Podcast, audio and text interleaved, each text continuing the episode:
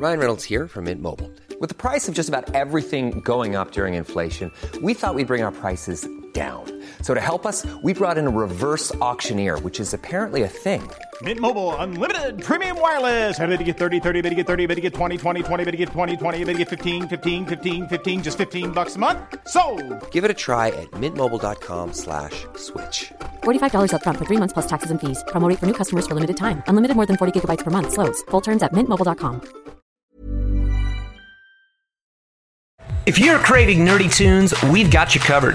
Nerdy FM is the Nerdy Show Network's nerd music podcast hosted by me, Mark with a C. We feature the best in geek rock, nerdcore, comedy, VGM, and every genre in between. The biggest artists alongside awesome up and comers with rare tracks, exclusive live recordings, and a massive archive to keep you rocking the nerd world over. Tune in exclusively through the Nerdy Show Network. Calling all Nerdy Show listeners, we need your help. You voted for us in the Audioverse semifinals, and thanks to you, The Orphans, Nerdcasting the Multiverse, Dungeons and Doritos, and Liberty are all in the running for the final big vote. We can take home a whole slew of awards in audio drama excellence if you'll join us again to fight in the name of the Nerdy Show Network's awesomeness. Don't delay, the voting closes on December 9th. Head to nerdyshow.com slash audioverse 2017 for the list of nominations and all the info you need to get voting.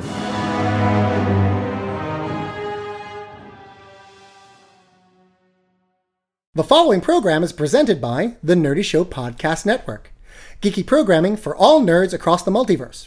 All Nerdy Show programming is made possible by a comic shop, Orlando's number one comic shop and nerd destination, and with generous support of listeners like you. For more Nerdy Show podcasts, community forums, and to learn how you can support this and other fine Nerdy Show programming, visit nerdyshow.com. Ladies and gentlemen, from the borough of Queens, in the city of New York, this is the Epic Piecast with your hosts, Nelson Lugo and Schaffer, the Dark Lord. Welcome back, loyal listener, to the beautiful and spacious Studio 6C in Astoria, Queens.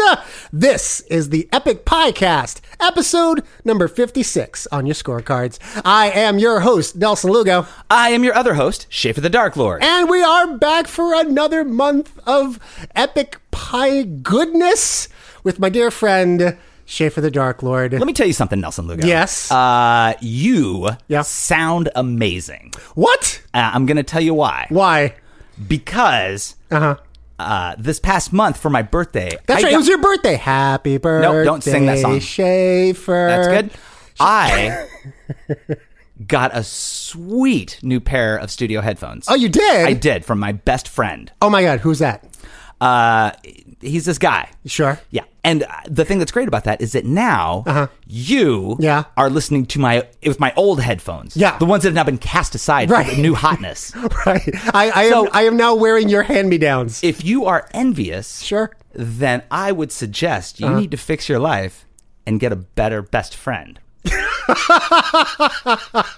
because mine's killing it.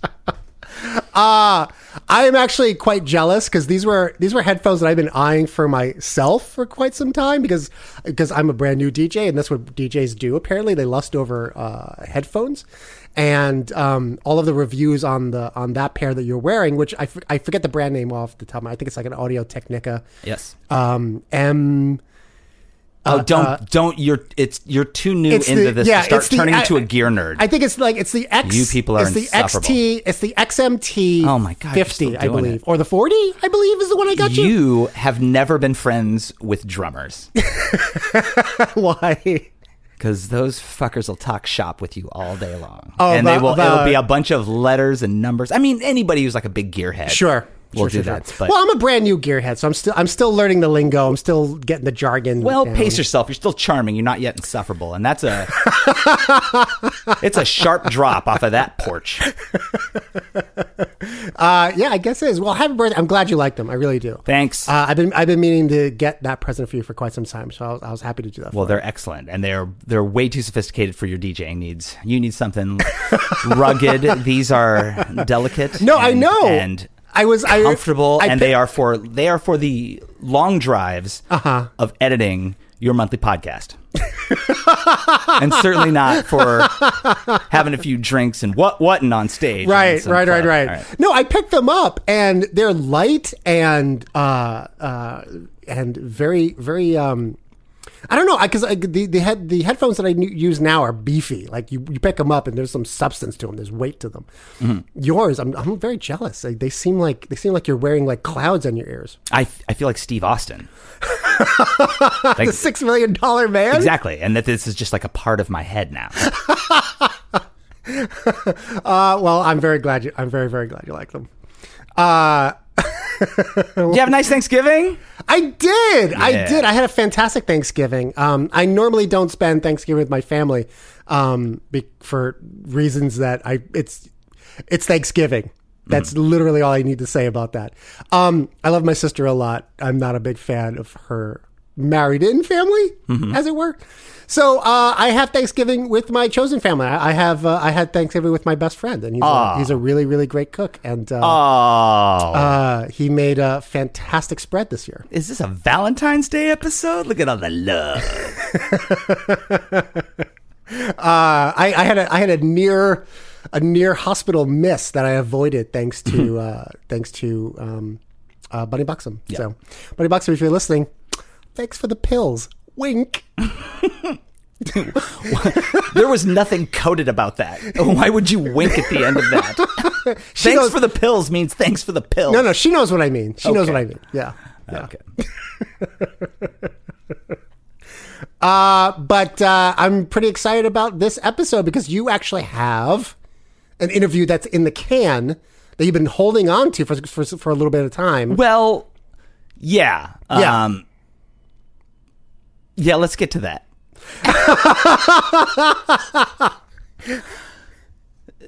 Folks, the thing is, is that you know, month after month, we tell you we're we make these promises. We're going to come back and we're going to do some hot new magic with the Epic Podcast, and every month some things get in the way. Life, life gets in the way. This month, I don't really feel like talking tonight, and this is the last available night to record. Yeah. I don't feel like talking because I have exhausted myself and made myself hoarse, screaming this entire month, Right. Uh, specifically at my birthday, just yelling at it. No, I know. Why would you do this to me? year after year. And folks, I just straight up, I don't want to talk Right. tonight. Well, that's that's that's uh that's disheartening. I'm sorry to hear that. Well, that, that's why we have backup material that we're Yeah. going to Yeah, yeah, yeah. Unless there's anything you want to talk about, Nelson. Oh man, there's all kinds of great stuff going on. Oh? Uh, yeah. Uh, I've got I've got two. Um, my DJ burgeoning skills are getting uh, ever more uh, uh, better and better. Excellent. Um, I've I landed two vintage DJ gigs this month. I'm glad to hear that. Uh, yeah. Um, as you are now an employee of this company. Right. uh, uh, so I've I've I'm slowly but surely becoming like uh, the backup DJ for the vintage scene here in New York City. And nice. I'm I'm really sort of kind of doubling down on that. Um, uh, uh, I've got some fantastic performance opportunities coming up in the next couple of months. Um, I am um, I'm dating again. I know. I know, and I am dating a very lovely woman. And She is wonderful. Yeah. I think she is charming and funny and awesome. Oh, absolutely, And, absolutely. And, you, and you know what? You know what I, I really really like the best about her. what? She's an adult who is sane. she is a sane, rational, thinking adult who has a veritable cornucopia of emotions, and when they come up, we talk about it like two reasonable human beings, and we work stuff out in the moment. That is that is excellent praise. Yeah. that you could not use on the only two adults in this room. Right. No, yeah, exactly. We don't meet that criteria. I. I barely meet that criteria. Uh, and um, it's it's going so well that we're actually taking a, a vacation. I've I don't think I can't remember the last time I've ever taken a vacation Mm-hmm. ever, but we're taking a vacation to uh, Copenhagen, Denmark, it's amazing. i at the end of January. Uh, and I'm fucking excited because I've never been outside North America. I've never even had a passport before. Oh, wow, So this is going to be all new vistas for me, and I'm really, really, really excited. You know, I Uh. Entertained daydreams of a trip to Denmark a few years ago. Oh, did you? Yes, after my mother's death, Uh-huh. and I got some life insurance money. Yeah, I yeah. had these ideas. I was going to do all these things to celebrate life and and see the world Sure. and, and not take anything for granted. And my mom had always wanted to visit Denmark because she had some Danish heritage that Sure. she was always fascinated by. And uh, I even I started looking into. it. I was telling my brother, "I'm going to do this. I'm going to go to Denmark. I'm going to do it for mom." You never told me this. Yeah. This is the first time I'm hearing about this. I haven't told a lot of people about it because I quickly just slipped into a crushing, Sure. depressing No, routine. no, absolutely. And I have stayed comfortably there for four years. Thank you. but so I'm really psyched that you're going. yeah. Well, you, well, A, you should go. Uh, You're supposed to say that after the trip. No, you should go. Oh, you should go to Denmark. No, sometime. no, dude, you should go to fucking Denmark. To- to- and and uh, if there's anything you want me to bring back from Denmark, uh, please let me know. How about a Danish? Oh, I, I see. I see what you did there. That's where they're from. I, yeah, no, I get it. It's like champagne. No, no, no, I get it. You don't. You don't need to mansplain the joke to me. I get it. It's okay. It's both the name of the language. Wow, you're just gonna people Just gonna double down on and the pastries. on that thing, aren't you? Yeah. Well, that's uh, awesome. Yeah, no, I'm really, really excited. And It's been a hundred episodes, which we haven't even done a hundred, but it's been a hundred episodes since you started off, and I said, "Hey, how are things going?" And Yeah. you were like, "Fucking sunshine." You opened up your trapper keeper, and rainbows shot out of it, and you were like, well, I have a, I have a, I have a lot, a lot of really, really good stuff going on right now. "That's excellent. Yeah, yeah, that's so good to hear." Yeah, and that's it. Nothing else is happening. Okay, this is what I was kind of. No, no, that's it. That literally nothing else is happening. What's I- what's the next topic? I, I feel. I feel like there's more going on in your life. than Not at all. that. I have no idea what you're talking about. And I only- you know, this interview with the guys sounds really amazing. We should just cut to that right now. I want to tell you two bits of information. Okay. One, Right. This uh, has historically been. Uh, this process has been a catharsis for us to vent Sure. about things that might be on our mind, and it seems like also true. in our case, there's always Yeah. something heavy on our minds. Sure. Uh, not because we're deep, but because we're pathetic, and because we're we're always under our own boots. Um, True. So that one, if you want to get it out, this is a place. Okay. I mean, I have Facebook. I I know a thing or two. Sure. Um, and two, Mm. I have fixed the bleep button. Oh. Oh wait, so you're actually putting effort into these episodes now? Well, Well, okay. You you don't need to you don't need to bleep this part out. Um, I am now being sued uh, for defamation, uh, and I think, uh, according to advice from my counsel, um, that is all I am legally allowed to say. In in the normal world, where in the normal world, yes. where your best friend isn't nearby with his hand on a bleep button. Right. Uh, what I really, really want to say uh, is that fucking asshole, garbage fire of a human being, fucking moron, flaming turd, piece of shit. No more, apparently. Shit ton of fucking fucking idiot. Dumb dumb poopy head. Shit.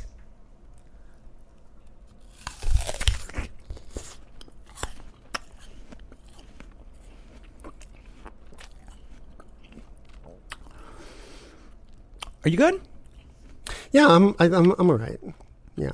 Um, but again, uh, from advice from counsel, uh, I'm I, I really can't say anything. Right, right. Yeah. yeah.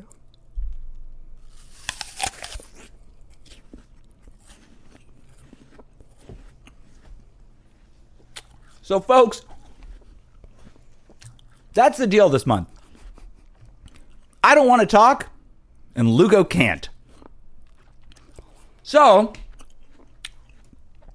I should have brought a spittoon for the apple. Uh, what is that? A Granny Smith over there? It sure is. That's a that's a mighty tasty apple. Mm. Is it tart? It's so tart. Would you like a bite from the other side? I would actually. I'd like a bite from the other side.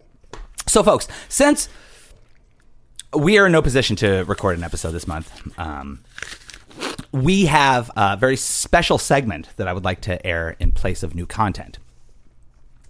As you know, as I've been talking for the, the past couple of months, uh, in November, my collaborative record with Shael Riley and the Double Ice Backfire, collectively known as Schaffer Riley and the Double Ice Backfire, released our long awaited album, Hold Person.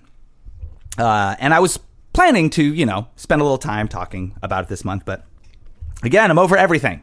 now, I think I think it was, I think it was interesting. At one point, you were like promoting four things that people could consume media from you at the same time. I, I made a lot of things this year. Yeah. Which is great because I felt like I was doing nothing with my life all year, and then everything that I was doing came out in like the same 12 days. Yeah. I it was like every like every other day you were posting something about, "Hey, I got a video game. Hey, I released a new uh, uh I released a new what is that? Uh what, is, what do you call that? Uh drunk drawer. What is the um Mixtape? mixtape? Thank you. I released a mixtape. I'm on an album. I'm on another thing. So I put out this record with Shael Riley and the Double Ice Backfire. And Shael Riley is also part of a super group that has been around for a number of years called the Grammar Club. Oh yeah, that's right. um, which is a collective more than a proper group, but it's made up of Shael Riley, Glenn Case, uh, Tanner Brown, Sean Stone, Ty Gwenley, and of course the legendary nerdcore rapper Beefy. Beefy. And they have resurrected their own sleeping beast, and the Grammar Club is back, and they've Oh, launched, hey! they've launched a Patreon. Oh, good. Um, and they're they're producing new material. Well, I was supposed to do an interview with them for their Patreon, Right. and I did. Oh, okay. Uh, and then there was a problem, which I'm going to leave it to the interview to explain it. When we did finally get around to re recording it, it was only the three of us Ty Gwenley, Shael Riley, and me, the three members of Schaffer Riley and the Double Ice Backfire. so we recorded a completely different episode for their Patreon podcast um, where we just talk about this new record, uh, Hold Person, that we Oh, worked on for two years that just came out. Awesome, awesome. Um, and it's uh, I feel like it's a nice companion piece to the record, and I would like to let me of a couple weeks ago uh, explain this record more than I would like to uh, talk about it myself now. Okay. That and you know what? That's valid. You you did you you put something in the can for a rainy day, and guess what? It's pouring. Well, great. Tell you what, I'm going to play you a track from that new record, Hold Person, What? by Schaffer Riley and the Double Ice Backfire, Hit and then me. we're just going to go into this three way round table discussion. Hit me, baby, one more time. Great. Folks, we're going to take a quick break and we will be back in just a moment.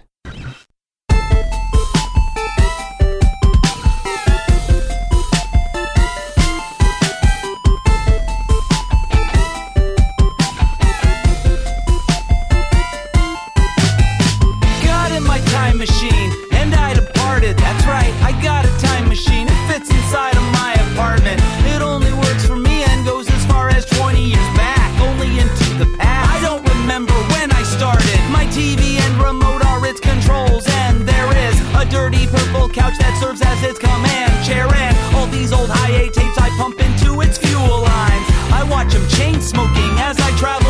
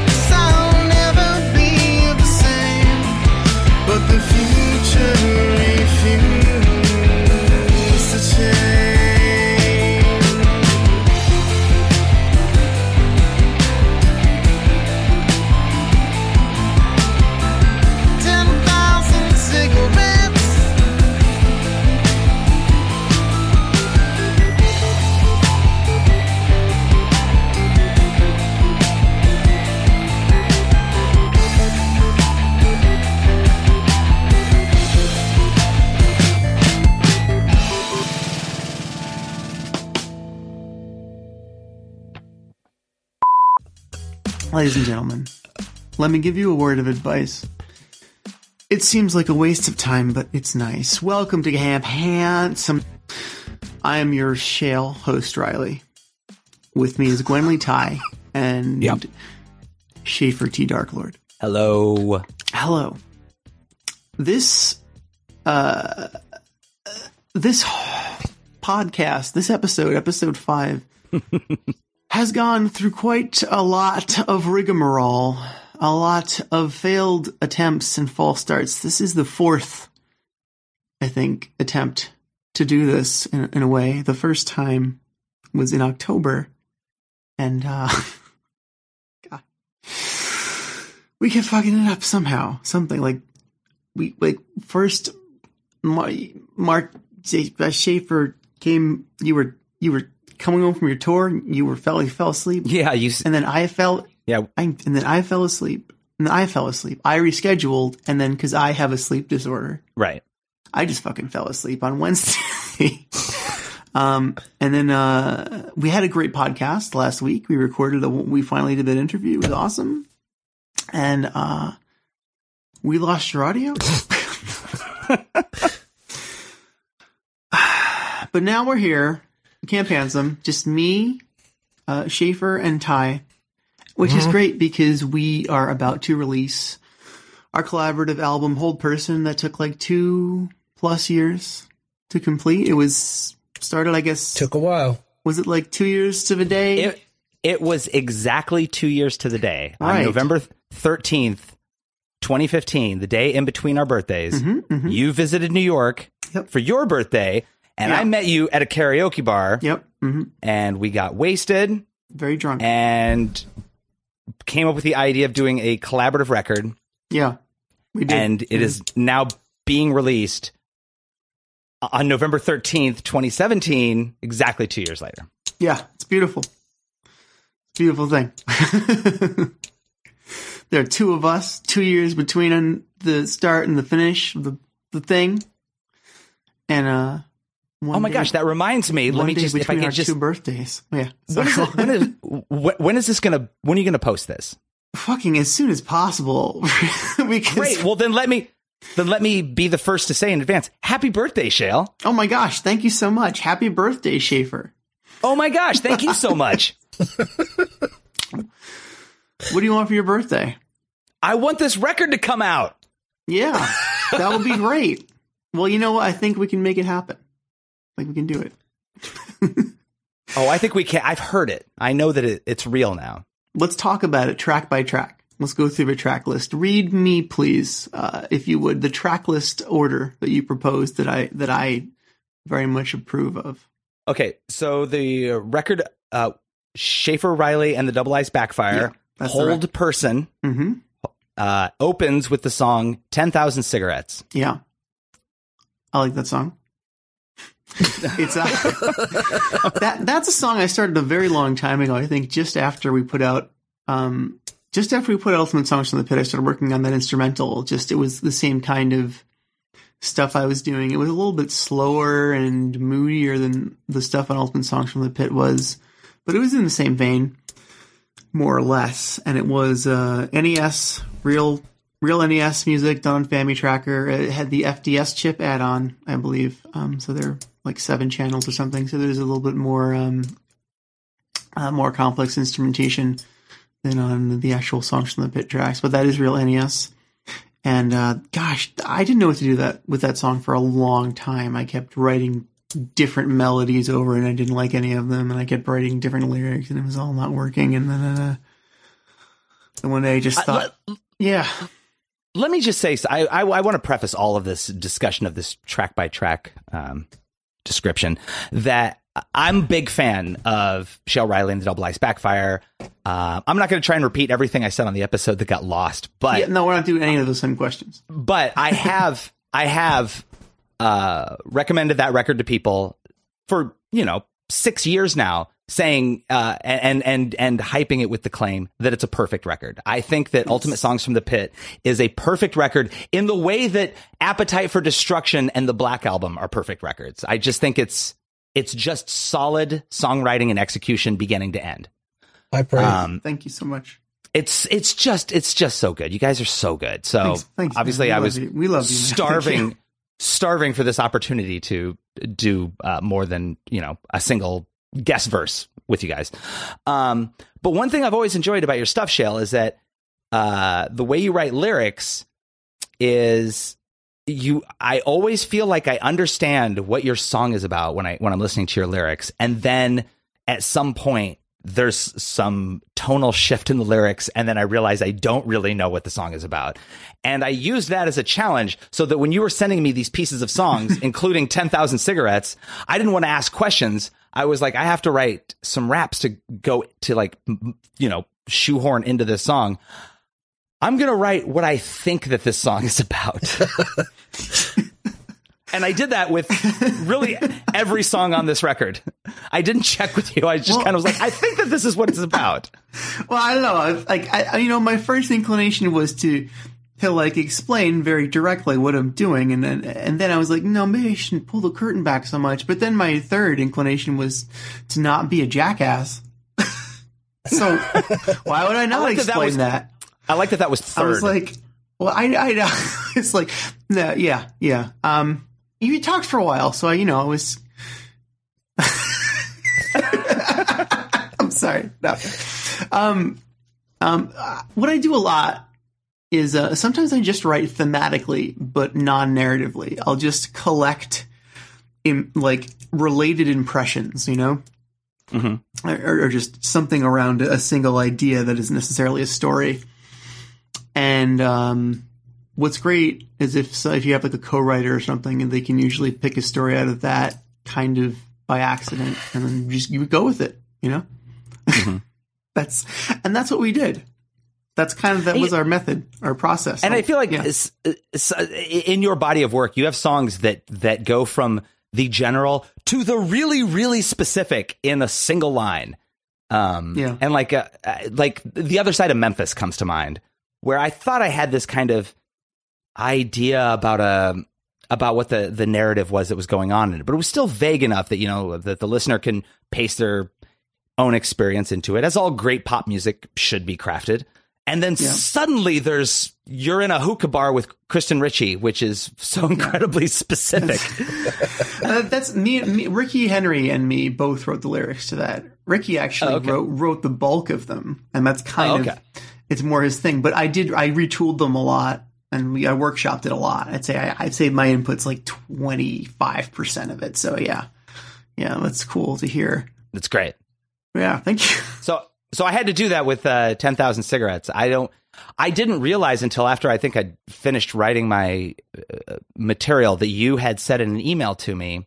You'd made a kind of a passing note that it was uh, that there was a video game reference in the song, which I didn't even Yeah. realize. That's so funny. It's Chrono Trigger, which is a, um, there's a special game over you get if you lose to the mid boss of the game, uh, one of Lavos's forms. This, I'm, this means nothing to you, but for the podcast, it yeah, I, I'm listening. If it's just in a special ending, if you lose. The, the final quote of this dramatic cutscene is, "But the future refused to change," and you hear this like pretty frightening for the super for for the Super Nintendo sound chips capabilities. Uh, like alien laughter of the end boss as he eats the universe. You know, so that's a pretty good game. It's a pretty grim game over. That's a pretty specifically bad ending. You know, that was Yeah, like the, yeah. one of the worst endings in video games at the time.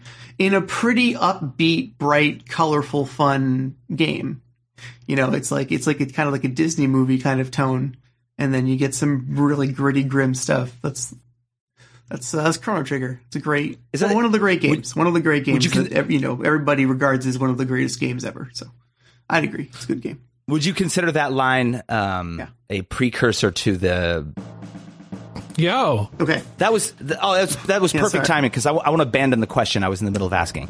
Uh, Okay, great. And uh, and I w- instead I want to say I love that Ten Thousand Cigarettes kicks off the record. Um, Mostly, Yeah. For that wailing guitar solo. Oh, it's so good. It's so good. It's yeah. so good. I love that. It is wailing. That is that is the correct way to describe. It. Oh, it. it feels it's it's it beautiful. suffers. It suffers and it exposes itself. All right, I'm I'm I'm not. It really goes. It really goes with the. It really goes with the uh, the story that you you you created from what what we did. It really goes with that I- the, the the time machine motif. That's brilliant. That's brilliant. You really took it in a direction that I I hadn't thought of that stuff at all.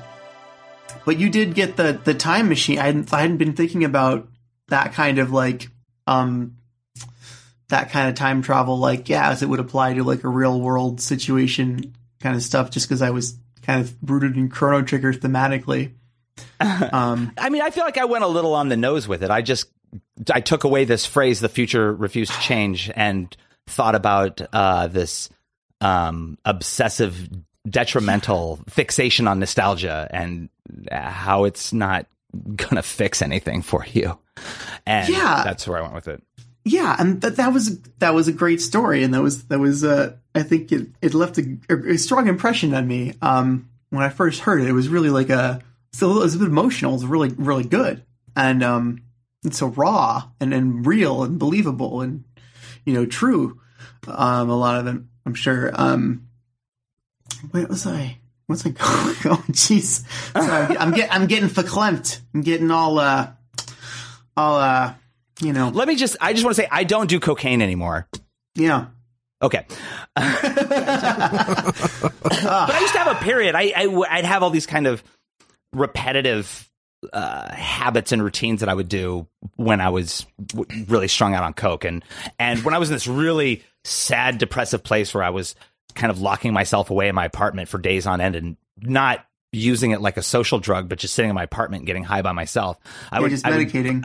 Yeah, I would find all of these kind of repetitive activities that I would obsessively do, and one of them was going through these boxes of old like videos. I have like hundreds and hundreds of like mini DV tapes and high eight tapes and VHS tapes of stuff that I shot over the years and never watched, and I would just like upset like find. I would think of some moment that I remembered shooting, and I would want to find it. Not that I was going to do anything with it, but I just wanted to find it, and I would just sit in my apartment like this sad, drugged out monster and just sit and hunt through these tapes and and think about the old days. And it was it wasn't until uh, therapy when I started reflecting on on uh, weeks and weeks of that behavior that I realized how just crushingly sad and pathetic that was. I I found So- that song painfully relatable. Yeah. Oh yeah, Yeah, and I think you conveyed very, very clearly what you made explicit just now. It really, the song conveys that holding pattern, that horrible uh, emotional prison that we Yeah. put ourselves in. Not to sound melodramatic, but it's pretty, pretty literal. I mean, it's figurative, but you know, you know it's pretty accurate. uh, but yeah, it surprised me, and it was on the nose. But what was kind of kind of beautiful uh, about it, from my perspective, is that I, having created it with a certain context in mind, I didn't realize what on the nose was for that song. What how it how it would be read by the general public most obviously. Mhm. Uh, and I, I didn't know, and you pointed it out to me and expounded on it, and just I love it. It was it was a great uh, surprise for me. it was like we were playing this lyrical game of exquisite corpse. Of, of cat and also cat. Of what? Exquisite. I was I was going to say cat and also cat, but exquisite corpse was much much more exotic and probably accurate.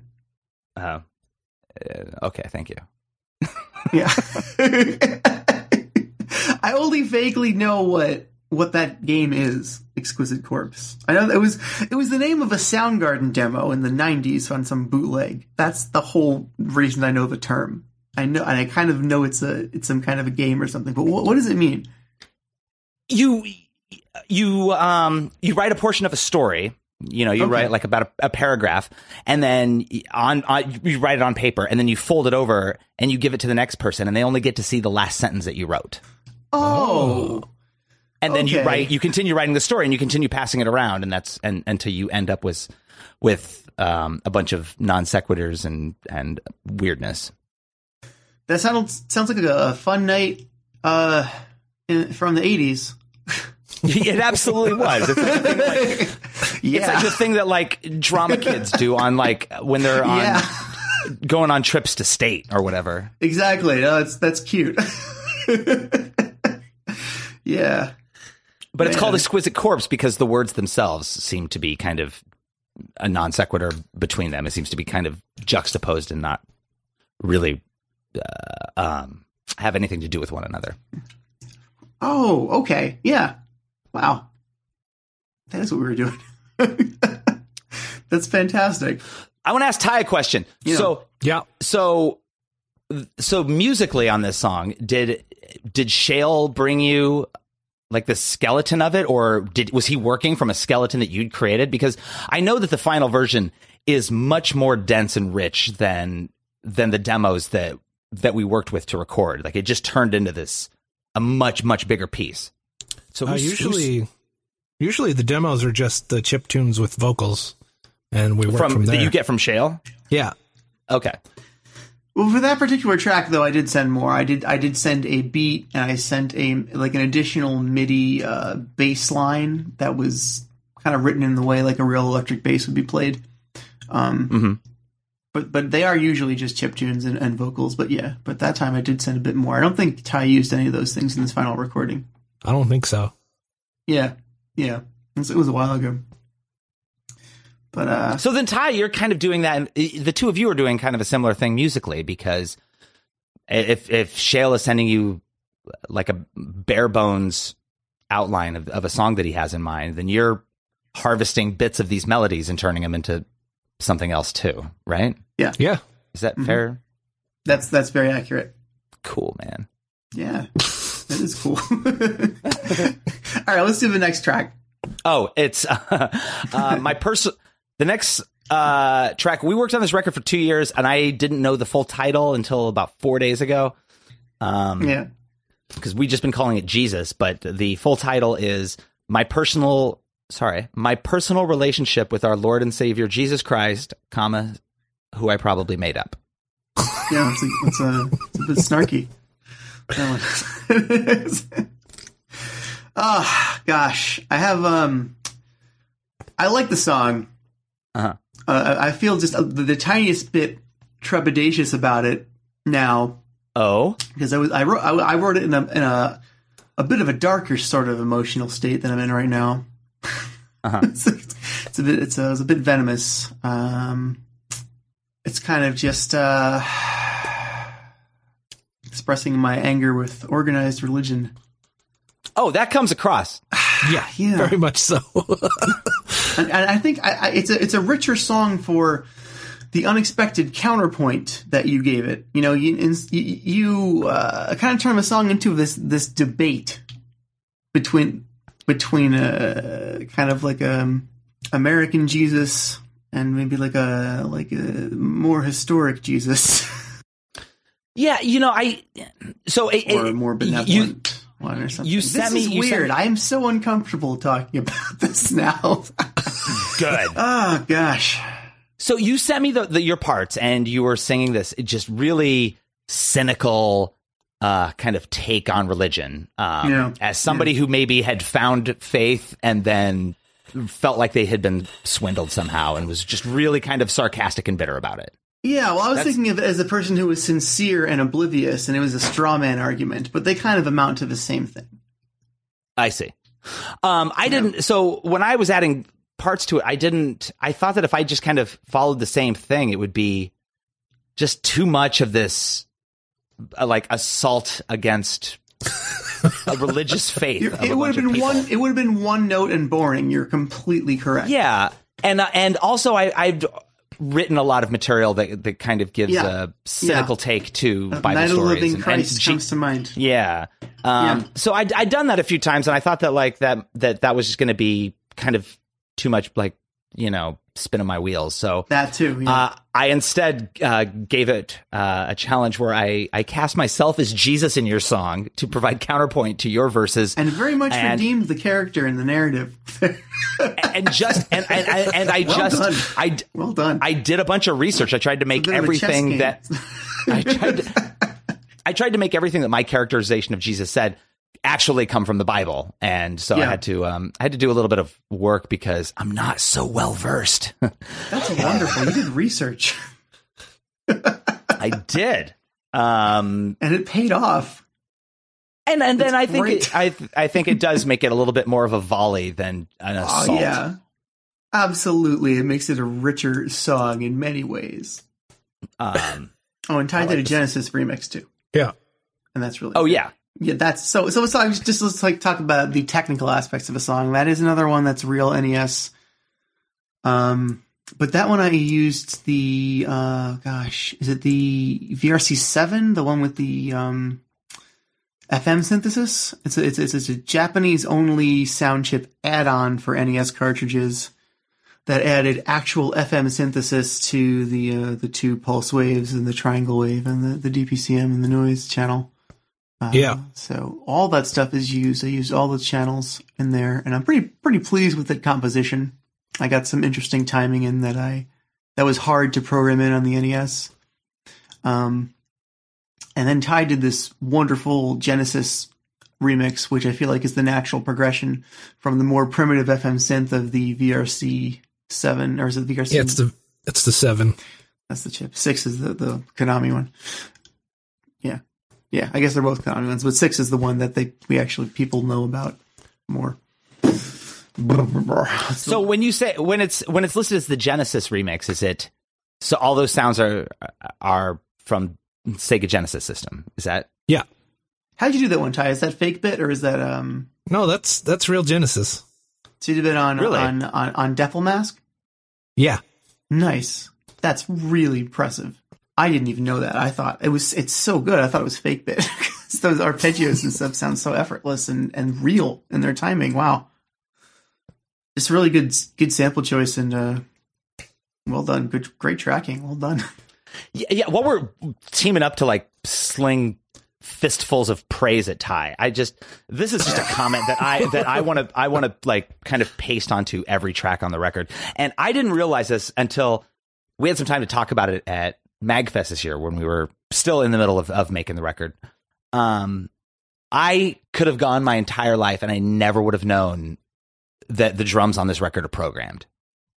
um, because the access to such incredible drum sounds that you have and your um and your technique in programming them it they all just sound like real drums like they sound like in some places it feels like you've even programmed where it it it isn't you know metronome tight which makes it sound like a real person playing it um I, j- I never I never would have known and then when I heard you know later mixes of some of the stuff like 10,000 cigarettes ends with this little flourish on the snare drum. There's like a little drum roll and a, and a rim shot.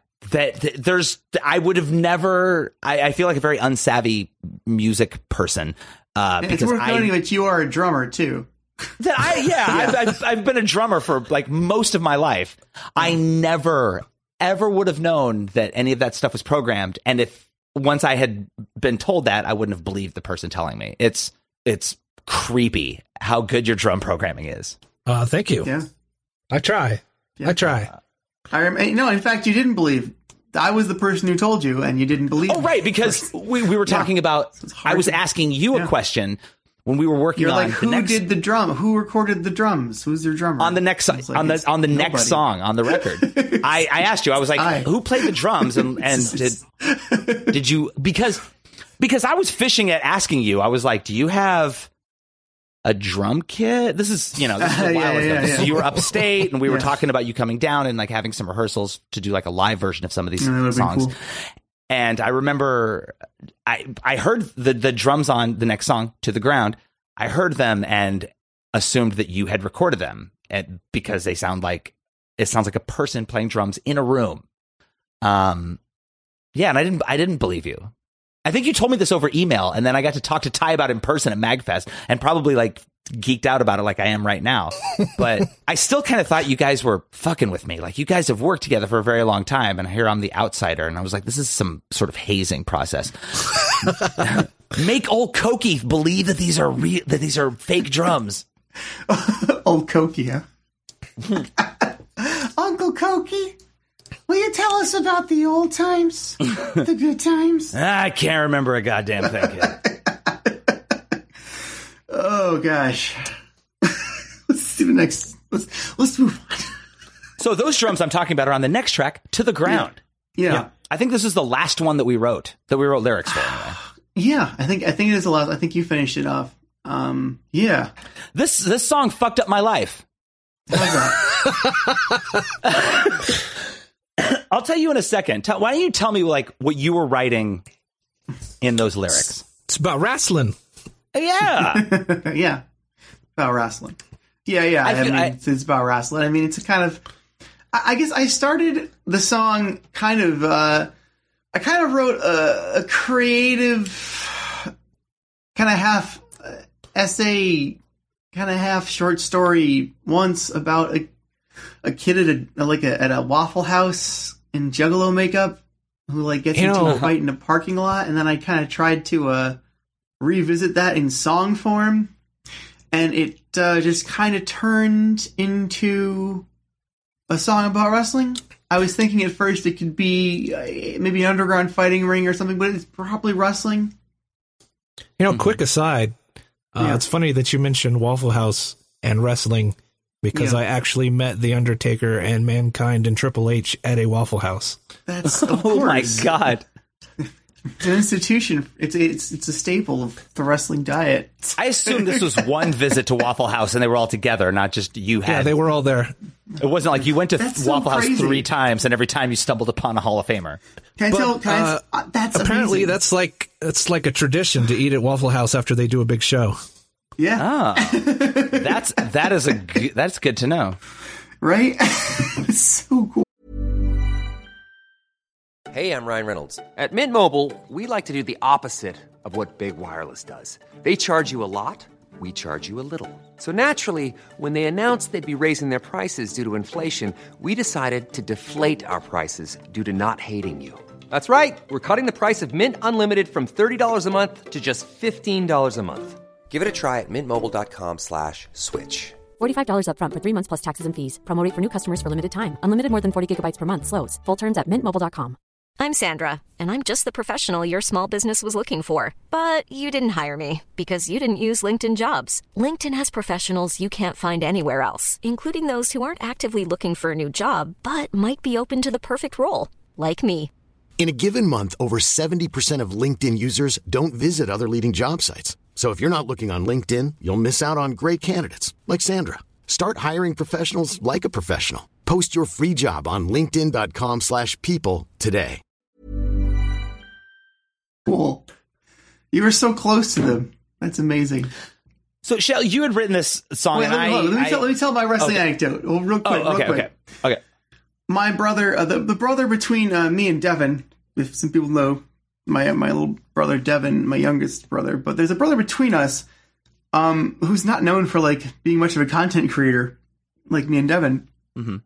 But he was briefly in a, like a Hawaiian band, and uh, he's a guitarist, and he played Triple H's 40th birthday party. Oh yeah. He was like the house band for that, just randomly because he wanted a, a band that could do like a luau because there was like a luau there. Whoa, Crazy, right? that's my a good- brother. That's a pretty. That's a pretty sweet gig. Eh, yeah, yeah. I'm sure it was. So now you're uh, now tell me he's he's probably like not even a wrestling fan, right? no, not really. No, I mean, Yeah. yeah. Of course.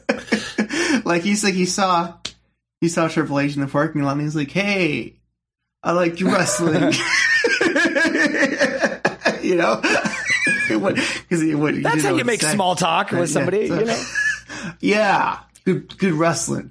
You you wrestle pretty good. Keep, yeah, good job. But yeah, that's just, that's just weird. Anyway, that's that. I mean, it's cool, super cool.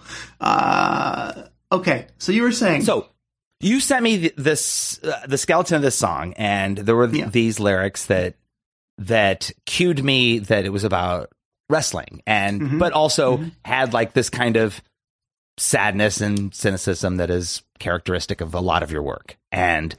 I took that and was like, okay, so he's it's it's he's kind of talking about this the the wrestler who's not famous, the the jobber, the guy who's just out Yeah. there to lose matches and for to showcase other wrestlers. Yeah. And um I have not at this point we were writing this song, I had not watched wrestling since I was a kid. You know, in the 80s, I was a big fan. I I saw the first Survivor Series, Royal Rumble, SummerSlam, um, and the first, you know, three or four WrestleManias. I, I was a fan because it was the law. I was a, you know, a boy in Iowa in the Mhm, early mhm. '80s, and that's that's what you did. Um, and I'd always enjoyed it, and I, but I never, I didn't stick with it. I missed out on the Attitude Era. I missed out on the the NWO and the and and Stone Cold and The Rock. I didn't see any of that stuff. Like I, I had like gone away from it. But in in recent years, I'd had conversations um, with like some burlesque friends of mine who. It, at at some point, it, it, somewhere we were hanging out, somebody mentioned something like d- said something disparaging about some kind of performance art and likened it to wrestling, and I got really defensive because I was like, "You guys basically are wrestlers because bur- wrestling is burlesque. It's Yeah, oh, just yeah. It's rock and roll and fireworks and feather boas and romance and revenge and drama and and guitar solo. It's just like every kind of American art uh, performance art just blended together into this big, colorful, sweaty mess. Um, and it has this complete lack of pretension that you don't find anywhere else in the Absolutely. professional art world. Yeah. There's nowhere else in the professional art world at all that has that lack of pretension. Even like the punk rock world, which is supposed to pretend Yeah. lack of pretension is supposed to be punk rock's bread and butter. Punk rock has much more pretension than pro wrestling. Anyway, anyway. it's it's it's really it's it's fun storytelling it's fun entertainment it's fun athleticism and it's it's incredibly accessible and these are these are defenses of of wrestling that I had been making to people for you know on and off for years even though I hadn't watched it in you know decades. So we, you send me the song and I'm like, great. I know what a jobber is. I'm going to write a song about a jobber. And I did a little research online because I wanted to make sure I had all my shop talk up to date because I wanted to drop some, some slang over there, use some phrases Yeah. like putting, putting somebody over, you know, things like that. Um, and I got kind of obsessed with it. And at the time, I told my, I was telling my girlfriend about it, and she's a burlesque performer, and I was telling her the same thing: why, why burlesque and wrestling have a lot in common. Why wrestling is the ultimate American entertainment. Again, something I hadn't seen in years. While I'm obsessively like just looking for all these these little words, and she picked up on me doing this in this process, and uh, surprised me by getting me tickets to a house show at Madison Square Garden. Oh, yeah. during their like during their holiday tour last December, and I was kind of I felt like a little weird at the time. I was like, oh, uh, this, I, I mean, I guess this will be fun. This is going to be like kind of nostalgic for me. This is going to remind me, my you know, my mom when I was a kid, my mom used to drive me to Omaha, Nebraska, and Des Moines, Iowa, to take me to WWF shows, and uh, I, I, this will be fun. And, and and you can see, you know, this thing that I've been singing the praises of all this time. So we go to this house show, and uh, guess what? That was fucking it. Because like the next week, I was watching Raw and SmackDown, and have every week since then, and I've watched every pay per view. Um, most of the times when my mind is idle, I'm thinking about wrestling. So you send me this song. Yeah. I tried to write lyrics for it. My girlfriend got me tickets to a wrestling event, and uh, together it all threw me ass first into wrestling fandom in a way that has taken over my life. So That's so job. fucking cool. That's awesome. And now, now, now, get back like, into it. now, looking back, it bothers me that there's a line in my in my rap verse where I say uh, no interviews. And now, if I'd had waited a few months, I would have said no promos is what I meant to say. They don't Ah. interviews is not a wrestling term. Promo is a wrestling no, term. promo. Um, but yeah, so this song basically reintroduced me to wrestling, and now I'm obsessed. So good job, So fucker. I'll have to get back into it because I've been, I've been like my my life has been uh, topsy turvy. I haven't had a stable place in- I've been. I I, I got to get back into wrestling now. But, uh, in January, they're doing a show at Barclays, which is the 25th anniversary of Raw. You know, Raw is the longest running weekly television show in history. Uh, they're um, and it started in Brooklyn, so they're doing or well, New York, but they're doing this uh, big 25th anniversary show for Monday Night Raw in, at Barclays, and I just scored the sickest seats for it. that's awesome. Oh, I'm definitely going to be on camera. That's fantastic. Look, that'll be in the supplemental materials for this record. We'll uh, maybe we'll you know in a few months we'll add some bonuses. It's just like a video clip of me looking like an asshole while Braun Strowman destroys somebody. um, if as an aside, uh, while we are still talking about this song, I think that "To the Ground" is my favorite song on the record.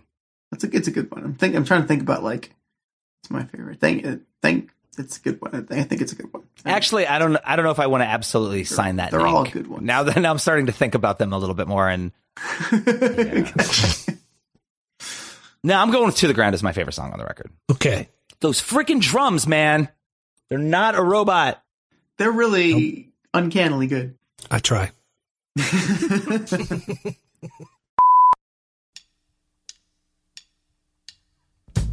Did you know that the Epic Podcast is presented by the Nerdy Show Podcast Network?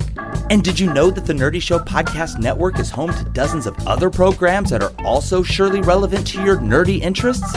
Oh, it's true. It's damn true. Swing by nerdyshow.com and see what treasures await you. If you like what you hear, please rate and review us on iTunes, like and follow us on SoundCloud and Audio Boom, or subscribe and stream on Google Play. As listener supported entertainment, we rely on you to keep this and other shows on the Nerdy Show Network alive by telling a friend or funding the network via Patreon. At patreon.com slash nerdy show, you can fund the entire Nerdy Show network and unlock a plethora of amazing bonus content and early releases. For more podcasts, articles, community forums, and more, visit nerdyshow.com. And be sure to follow Nerdy Show and the Epic Podcast on all of your favorite social networks. If it's geeky, we've got it covered.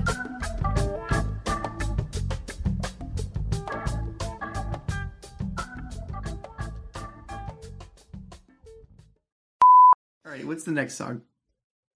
Uh, the next song is "The Other Devil." Oh yes. Oh, yeah. an old Schaffer classic that I uh, I pitched you. I'd always wanted to like do some kind of duet with you. I used to like you know I'd sing along to it and I'd imagine that we would be doing it like on stage. this big fancy fantasy that I had. Yeah. I was like, this would be so cool. It's like actually have two performers do cutting each other off. Um, it would be so cool live, and it would be difficult live. Um, but So it's not it's a a song. cool it's it's a- concept to do it with two performers on on a record. So I pitched Yeah. you that idea, and you, you gave it the the, the go ahead. Yeah, I was surprised, I love how uh, it turned 'cause out. it- I wrote, oh yeah, I wrote. So I wrote a whole instrumental, and like uh Ty, you Mm-hmm. pretty much chucked it out, but that's cool because what you did is better. And um, do we have to remix this one? No, we don't remix this one. no. Just the one version. So this song, "The Other Devil," was orig- I originally released it on a record um, eight years ago, uh, and it's just uh, it was just like a filler song for this record that was doing a back and forth of two voices that were both me, uh, goofing on the the old Popeye trope of you know him having an angel on one shoulder and a devil on one shoulder, sort of you know arguing for his moral decisions. Um, and I wrote the song where I just made them both devils, and one devil tells you to do something bad, and the other devil tells you to do something even worse. And that was it. That was it, very low concept, very That's the- simple. no, and then the ju- best concept. and then I just I just beat it to death with Popeye references and uh, for you know to way too many bars. Um, but I got, I, I, gotta can't really. Yeah, go on. I haven't really been able to do much with it over the years. Like I couldn't really do it live because uh, yeah, all of Yeah. the vocal tracks overlap. Um, I tried it for I was doing it for a while in New York. I did a couple of shows where my friend Nelson Lugo, who's a magician and also a puppeteer, had a puppet uh, um, uh, commissioned that looks like me if I were a Muppet, and then he would come on stage, and I made an instrumental that left half the vocals on it, and his puppet would lip sync to him, and then we'd do some performances of it that way. That was the only way I got to do it. Um, a couple years after that, my friend Cool Z and I were on tour, and we've done dozens of of collabs over the years, and to kind of beef up our set of collabs for a South by Southwest performance, uh, he learned it. So then we got to perform it live on stage. That was the first time I did it with a person on stage.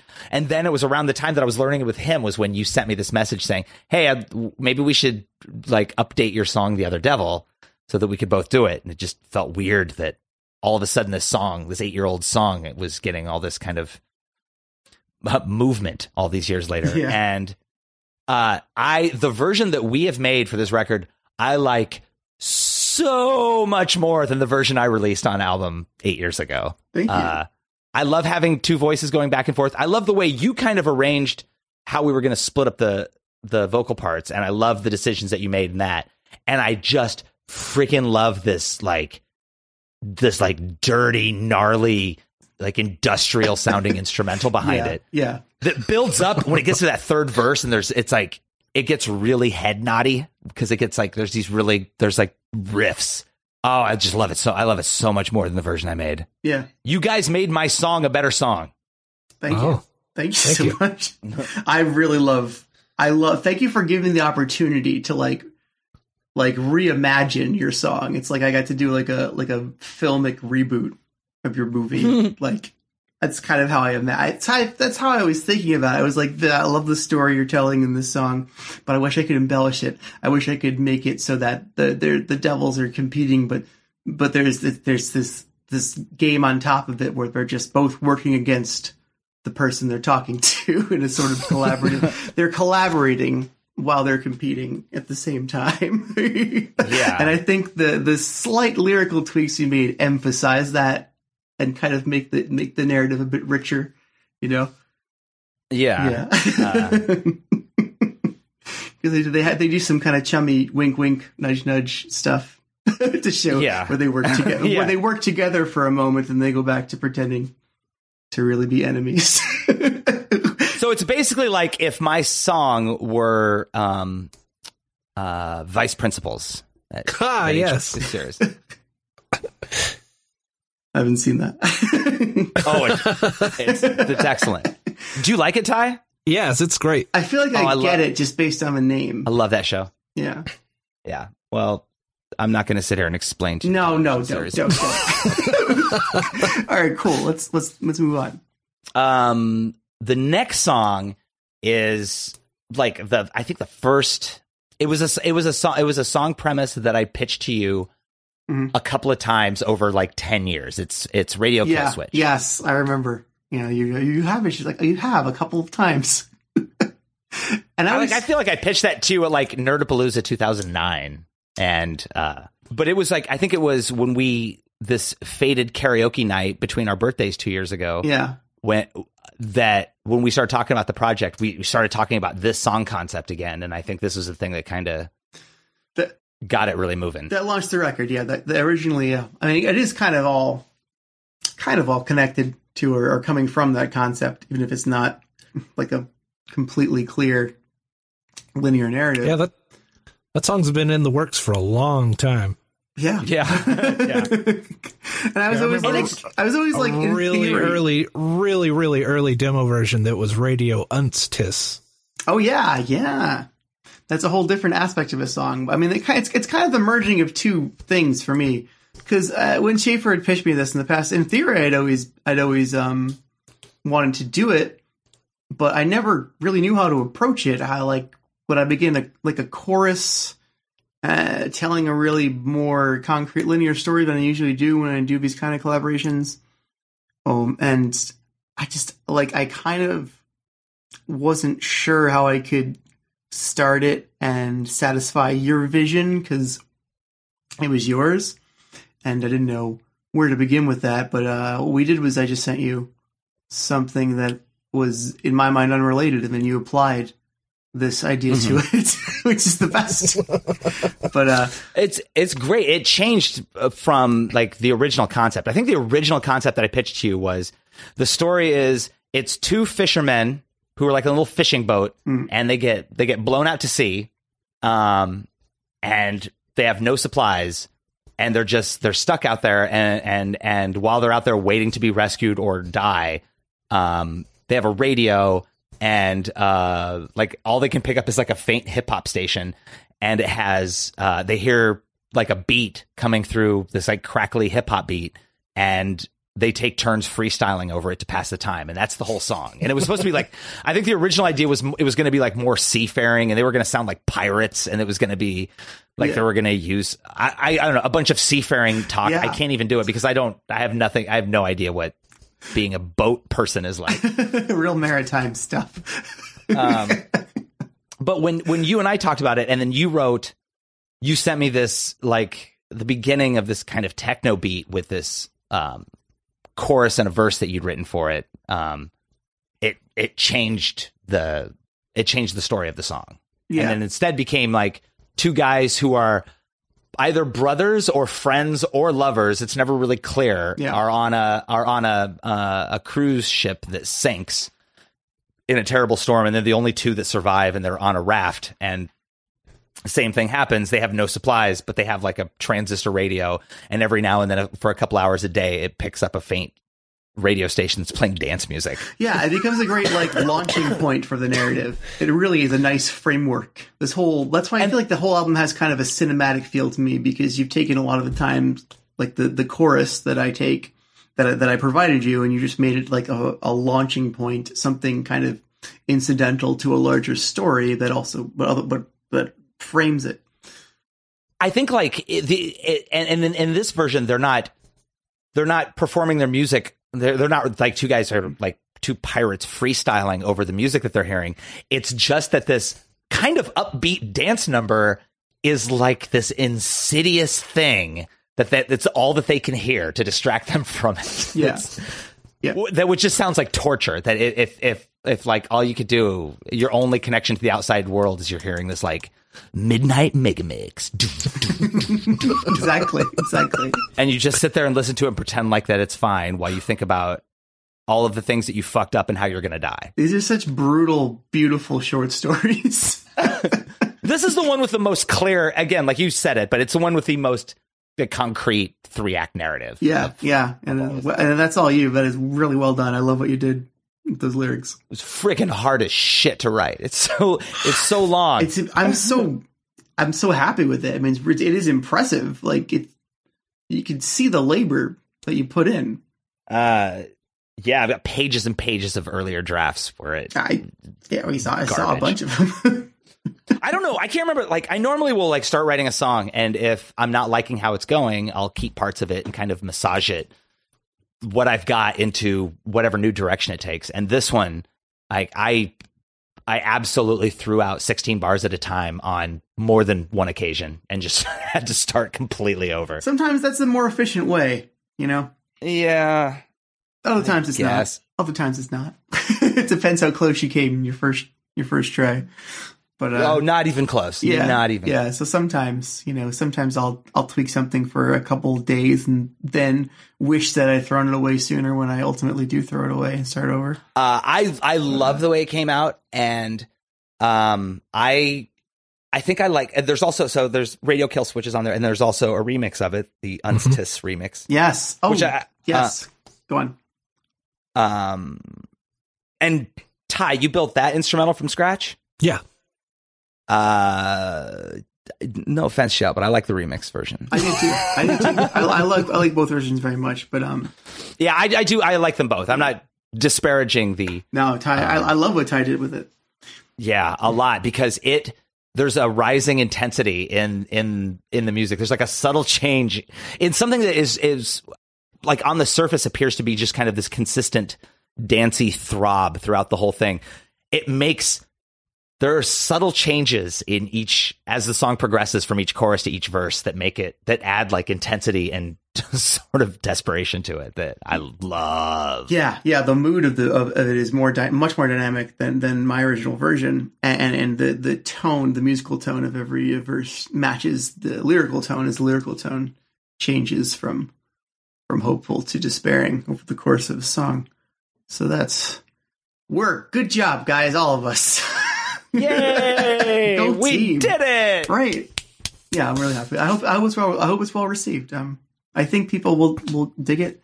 I like that this podcast is now like a companion piece to the record. That's pretty cool. Maybe we should make it a bonus track.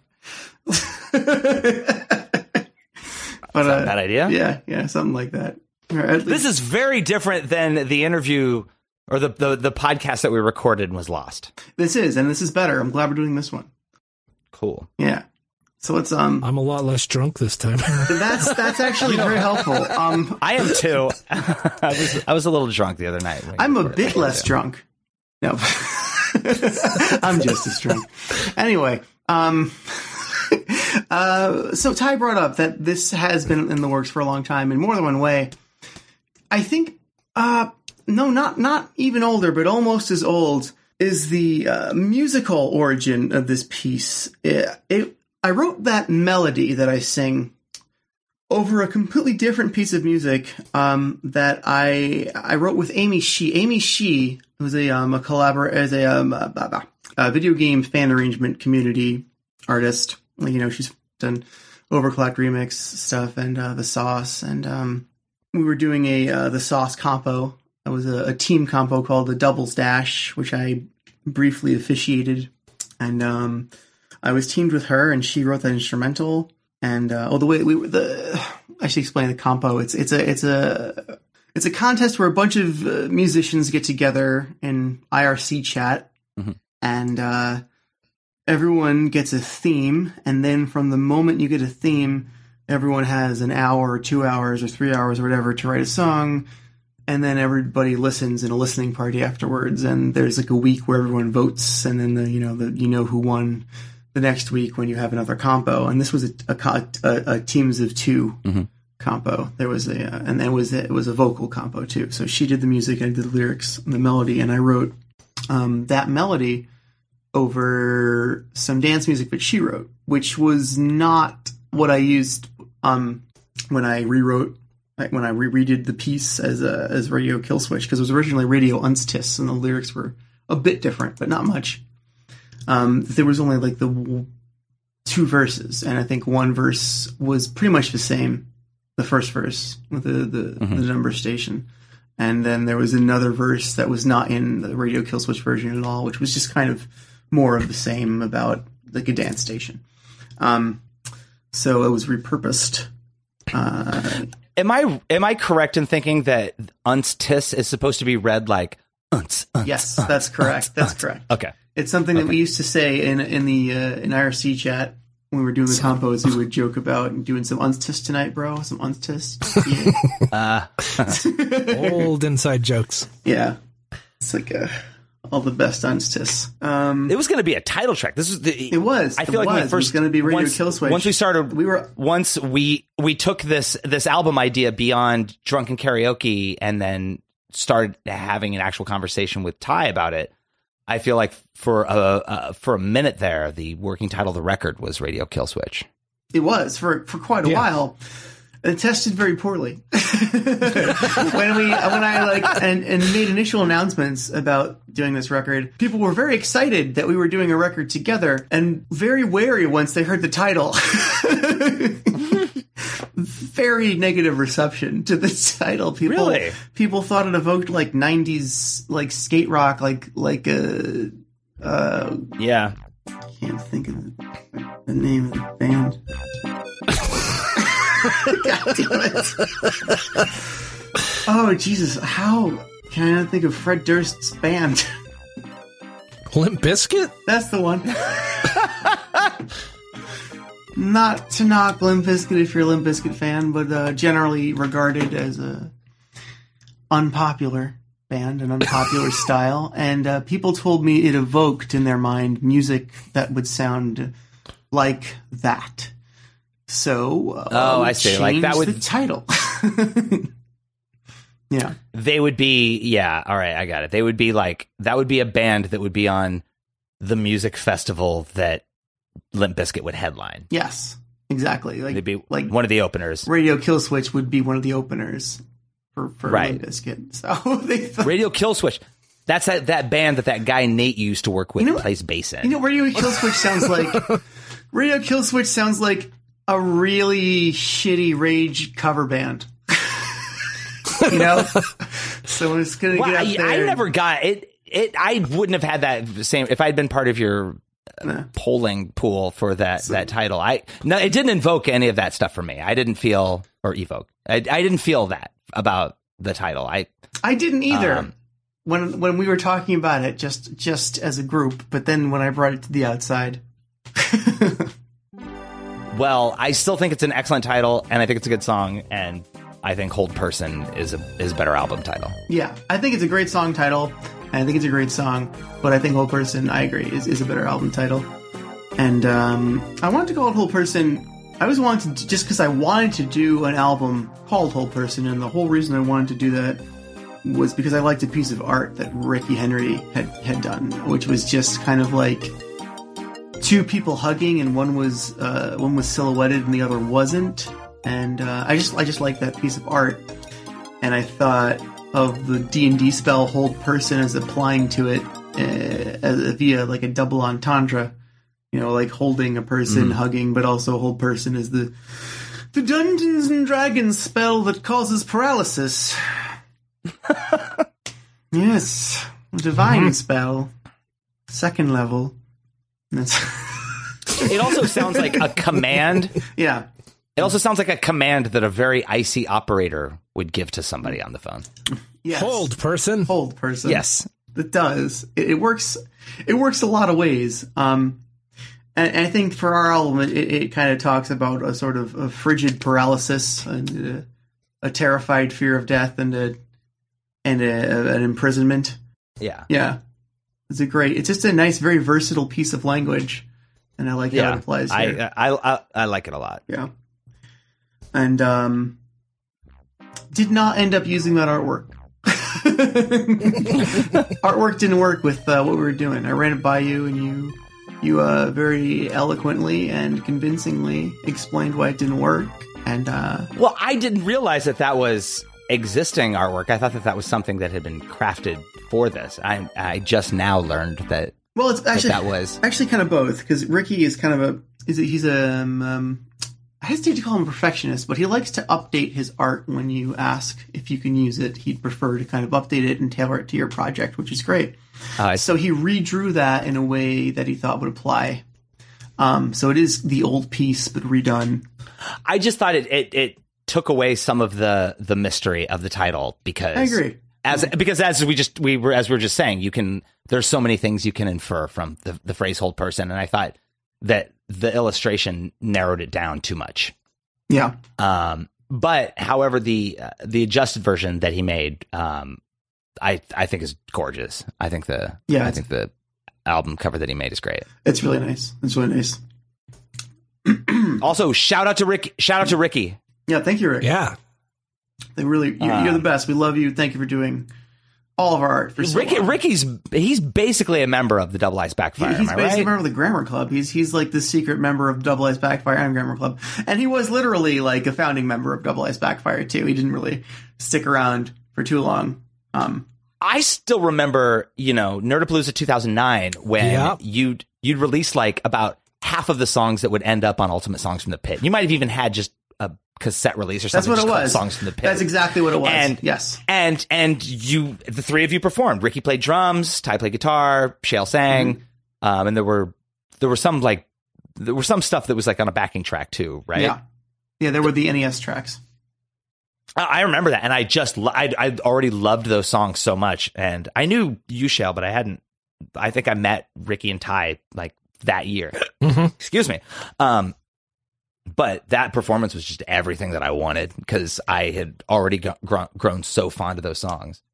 Um, and I remember this great moment where there was there was a problem with the, the headphone, the headphones. You know what I'm talking about, right? Yes. Yeah. Uh, yeah. Yeah, and Ricky Henry. So like, yeah, he he wasn't getting the signal through his headphones, and if he's playing drums, it's hard. You know, you can't if you don't match up, it's going to create a cacophony. And just like a boss, he just like I remember him just like standing up and just like this determined look on his face and was like, "Okay, this is what we're going to do." Like to saying it to like God, like to the whole room and and to you guys, but just universally, just saying it out like at this this declaration. This is what we're gonna do. Yeah. and he just started clapping, uh, like uh, It was a real Spartacus moment.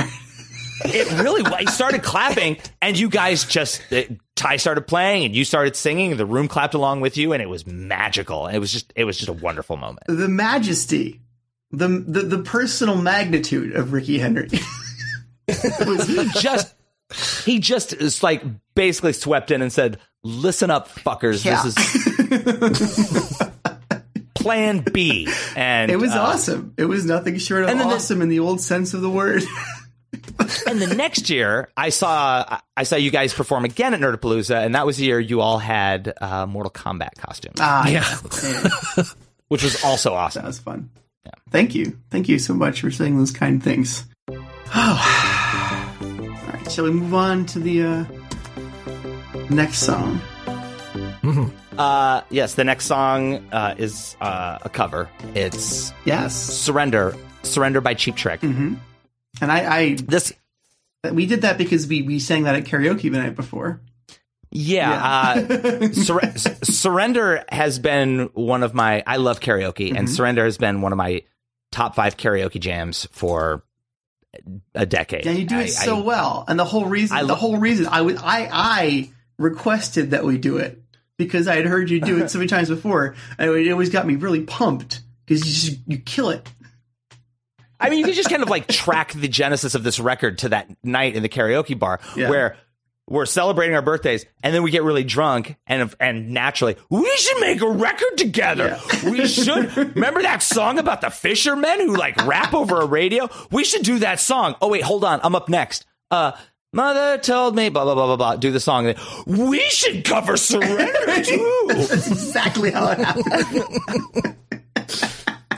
uh, and so and so yeah so there's a cover uh, i think i've like probably in the back of my head wanted to do some kind of cover or updated version of surrender for years and just never really had the means to execute it and uh, it, it required it required your fire under me to um, make this uh, reality Thank you, thank you, Deb. And I, I just wanted to have a recording of you doing Surrender, so it's a win-win.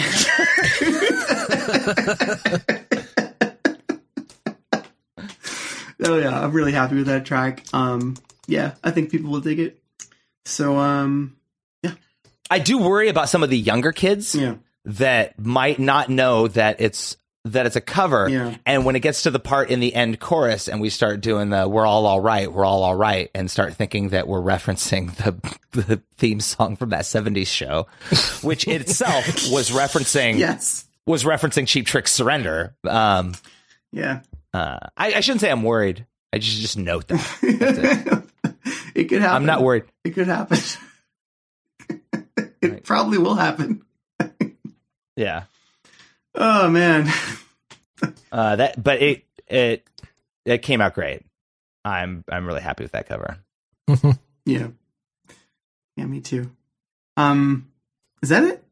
That's it. Well, so those are there are six. Well, we already talked about the other two songs because the other two songs are remixes, Yeah. but it's six songs and two remixes: Yeah. the remix of Jesus and the remix of Radio Kill Switch. So Mm-hmm.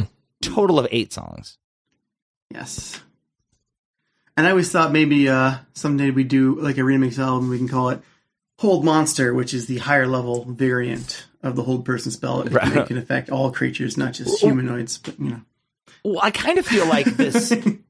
maybe I'm crazy in thinking this, and you can correct me if I'm wrong, but I feel like this record, this Hold Person, has been somewhat instrumental in this reawakening of the grammar club. too. definitely yes, absolutely. Um, since, um, since because and- you've just gone in. There's a Patreon, and there's the podcast, and there's um, there's all of this content that is bringing the the grammar club back to life in a in, in a big way. And I feel that when you told me the title "Hold Person," the idea was that the, the later down the road there would be a record called um, "Hold Monster" that would be remixes of the songs from "Hold Person." But with Beefy doing rap verses instead of mine. yeah, that was the that was the Um, idea. We could still So basically, the grammar club. basically grammar Um, club. I mean, we could still do that. Um, In fact, I want to do a version of the other of uh, the other devil where I'm not in it, you're still in it, but it's beefy doing my lines, but they're rewritten completely. There's totally different Oh. that Wouldn't that be a dope track? I I'll just keep being involved in new versions of the same song. Yeah, yeah. You don't have to do anything except sit back and approve. Isn't that really the dream? Isn't that what we're just kind of always striving for? I don't want to make decisions anymore. I just want to be in a position with a big golden pen. I'm and I so happy to put you in that position because you're such a swell guy. Thank you. Been a good Um, friend for a long time. But I I'm uh, whatever ends up if if Hold Monster happens or not. I if if this record played any part in in bringing the Grammar Club um back together, then uh then I'm even more thrilled about this record because I've always been a, a fan of the Grammar Club. Thank you. Uh, It did. It, Yeah. it absolutely did. I mean, since me and Um, Ty had just been kind of working together on and off on this, so we just decided to work together in perpetuity since we were already doing that. And it's great, Shael. Yes. On, on like a personal note, and maybe thank you. Maybe this It's great maybe for this us is be too. So thank you, thank you for you. We owe you a, a get of datitude, as we say in the program. I uh um like sorry. I forgot what I was gonna I'm say. sorry. That was a stupid Uh.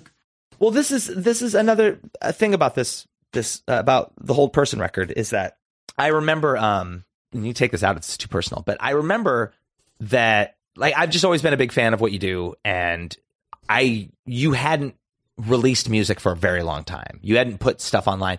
You had um you'd been creating stuff and and you were still like a, a presence on social media, but it seems like you were pretty depressed Yeah. and and not really creating anything.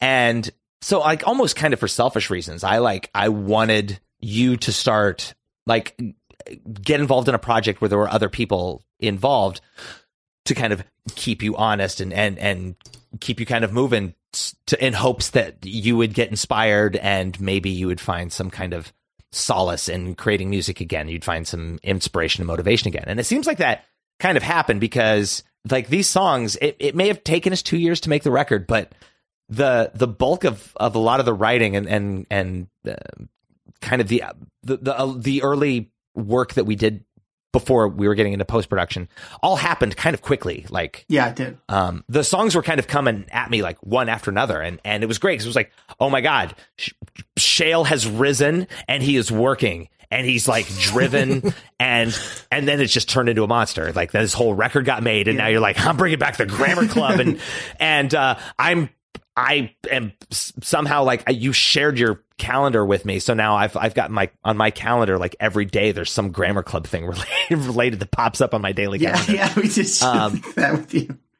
I just wanted I I wanted to see it working again. I think, and- thank and you. Thank you for doing it. I was and you- looking to do that. I was looking for a project to get myself out of the mental holding pattern I was in. Like, I mean, you, you said we wouldn't recover any of the old material in the Lost podcast, but we were both just kind of coming into an upswing at the time we started this record, and we needed something, I think, to work on with other people. I definitely did, and I was I was Yeah. looking for that in doing this. And thank you for giving it to me. Um, and during that time when I, I wasn't I didn't. doing anything, I didn't. just I was very. I sick. didn't give you shit. I didn't give you You anything. gave I me just an like opportunity to, to get better, to, to help no. myself. You you my- you made this happen. I just poked you in the ribs a bunch. no, I. all right, sure. Two pirates. They're in a fishing boat and they're lost at sea. All right, and you were like, full credit on "Oh." me. This is just my thing. but then it backfired on me because I got I like halfway through the making of this record, I like sunk back into an incredibly deep, dark place, and and then I was like seeing you, I'm like, oh look, well, Shael's getting his shit together. Yeah. Um. yeah. yeah, but I'm fine now. It's ups and downs. Yeah. Oh, it's an emotional record, though. You know, we put we put ourselves into this. It's a bit more personal than I'm. This is true. It's feel it's it's feels Yeah. yeah. There's nothing more emotional and passionate though than that wailing guitar solo in Ten Thousand Wait, oh, Cigarettes. he brought it back home. thank you. I think that's that's the podcast. Thank you. Thank you for coming, and thank you again for doing this twice. Uh, I think you did a good show. uh, my pleasure. Um, check out Schaffer's Bandcamp, which is uh, what's the what's the address there? Uh, I think it's just schafferthedarklord.bandcamp.com. Yeah, Yeah, yeah, yeah. and that's and that is where Schaffer Riley and the Double Ice Backfires hold person Yeah. will also be available. Yes. Very exciting. I'm very excited about that. And uh, Mhm. so thank you for listening. Once again, we would like to thank Shael Riley, Ty Gwenley, and myself of a couple weeks ago for recording that segment. Aw, past you loves future you so much. Please get our record. Yeah. I know we just plugged it, but at schafferthedarklord.bandcamp. Go get it, folks. Get you a hot slice of uh, Schaffer. That was Gross. gross. That was yeah, that really was gross. gross. I'm sorry. uh, well, I think that's it. Uh, do you have anything to plug? Uh, I not properly. Oh, okay. That's what a weird way to start that sentence. I don't have any gigs this month. However, I think it is worth noting that Mm-hmm. on Tuesday, yeah, December 26th, oh, I will be at Madison Square Garden. no, you're not. Oh, yes, I am. No, I mean, yes, you physically be there. To Yes. see the WWE live holiday tour. Oh, jeez. It's a house show, but it's at MSG and it's on a Tuesday night, which means the entire SmackDown roster is going to be somewhere else, North Carolina, doing a show. Yeah. Which means it's just Raw. It's just talent from Raw, and that's where all my all my favorite wrestlers are. Did you literally just take this opportunity to brag? Oh no, I haven't bragged yet. Oh, okay. Here it comes. I have sick ass fucking floor seats. Yes, you do. Oh my god, I yeah, have good seats. There, yeah, yeah. It's kind of insane the amount of money you spent on them, but you know what? Go for it. I am going to be able to smell Finn Balor. Ah, well, you That's know, it. That's all I got to plug. and then like it's Santa's birthday the day before. That's it. That's all I got. Uh, that's not really a plug, but oh, I guess because it'll it'll happen before the next one. We've got one listener that's going to go righteous. Yeah, that's it. We got one. Yeah, yeah. One, one, one listener's gonna go. Rock on. Yeah, good for you. Roman Reigns and John Cena in the main event. Here we go. The Bar, Sheamus and Cesaro versus Uh-huh. Dean Ambrose, who I hate, and Seth Rollins Uh-huh. in a in a steel cage tag match. Uh, is this Schaffer's wrestling Braun corner? Strowman versus Kane. I don't. I like Braun Strowman. Uh, none of them are Jinder uh, Mahal. So as far No, as he I'm is- concerned, he is a SmackDown star. I literally don't care. He will be working in North Carolina or whatever. If he's not there, I don't care. Okay, that's really what I'm coming down to. Um, but I've got a couple of things to plug. You Um, I have. Uh, this will come out the same day you're listening to this. Uh, I, it is Queens for Puerto Rico. It is a um, Puerto Rico uh, fundraiser at Vintage, which is on Ditmars Boulevard in Astoria, Queens. Uh, you can go to Facebook uh, to find information on that. I am also going to be at the second annual Repeal Day party on Tuesday, December 5th at the Hotel Chantelle. It is a huge, huge uh, uh, Vintage Day celebration uh, uh, marking the historical event of the repeal of the Prohibition Act, uh, and booze became legal to drink again. And um, it's also an opportunity if you like to dress up in vintage or fancy duds. This is a this is an opportunity to do it. Your old pal Lugatron Five Thousand is going to be there. What spitting the hot wax from from the twenties, the nineteen twenties. As if I don't know, there's no 2020, so I don't really know Not if that joke plays. Yeah, uh, and on Thursday, December 7th, I'm going to be at the Green Fairy at the Red Room. Uh, and this is the monthly absinthe tasting event that I Oh, keep yeah. telling people out. So if you want some delicious, delicious absinthe, or dress up in fancy clothes, or just uh, hang out in a cool speakeasy bar, then come on down. On Friday, December 15th, I'm going to see Star Wars The Last Jedi with Oh my Nelson God! Lugo. Yes! Bunny Buxom. Yes! And MC Frontalot. Yes! Just like when we saw Rogue One. Yeah. And Force Awakens. Force Awakens. So maybe we can do a field report. Oh God, are we gonna still do? I guess we could do those. Yeah, who cares? Nothing matters. Nothing. Ma- oh, that's my best friend, the nihilist. I love him. Uh, I guess that's it. All right, loyal listener, this has been episode 56. Sweet Jeebus, it's been a ride. I have been your host, Nelson Lugo. I have been your other host, Schaffer the Dark Lord. Be safe, internets. Goodbye. You.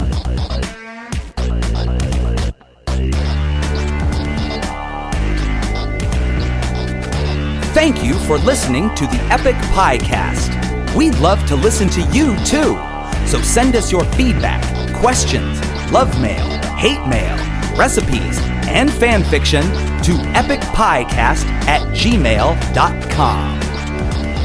As listener supported entertainment, we rely on you to keep this and other shows on the Nerdy Show Network alive by telling a friend or funding the network via Patreon. Any size contribution gets you exclusive outtakes, episodes, and images from across the network. And there's even more perks available. Just head to patreon.com slash nerdyshow. To find out how you or your company can underwrite this or other Nerdy Show programming, visit nerdyshow.com slash sponsorships. If you like what you've heard, please rate and review us on iTunes. Like and follow us on SoundCloud and Audio Boom, or subscribe and stream on Google Play. For more podcasts, articles, community forums, and more, visit nerdyshow.com. And be sure to follow Nerdy Show and the Epic Piecast on all of your favorite social networks. If it's geeky, we've got it covered.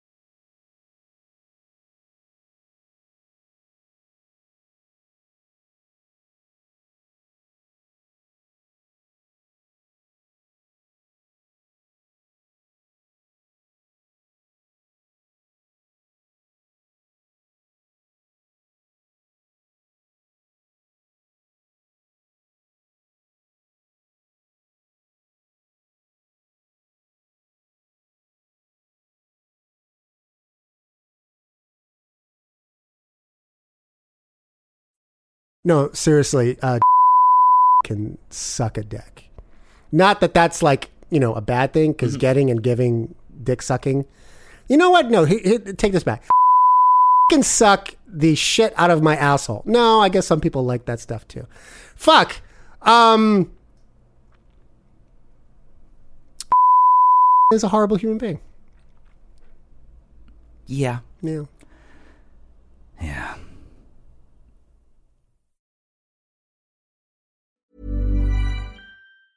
Hi, I'm Daniel, founder of Pretty Litter. Did you know cats tend to hide symptoms of sickness and pain? I learned this the hard way after losing my cat, Gingy. So I created Pretty Litter, a health monitoring litter that helps detect early signs of illness by changing colors, saving you money and potentially your cat's life. Pretty Litter is veterinarian developed, and it's the easiest way to keep tabs on your fur baby's health right at home. Go to prettylitter.com and use code ACAST for 20% off your first order and a free cat toy. Terms and conditions apply. See site for details.